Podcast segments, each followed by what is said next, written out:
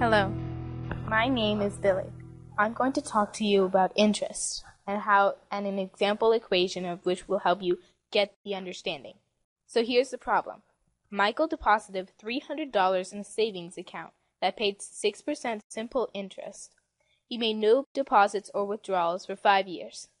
So what we're trying to do is we have to find A, how much interest did Michael earn in 5 years?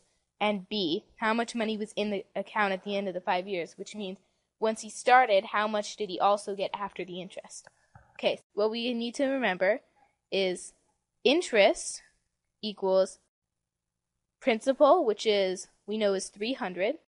So interest equals principal, which is P, which is the $300, times rate, which is 6%, times time.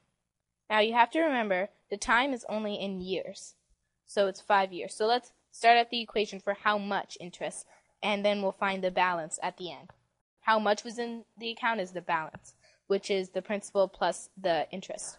So we don't know how much the interest is.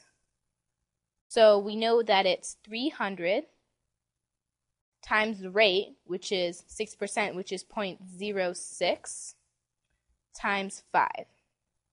So if, if you multiply the three of those together, the interest equals $90.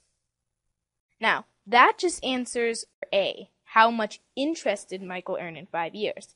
Well, that's not the total amount of money in the account. So we have to add 300 plus $90, which is the interest, equals 390, which answers question B.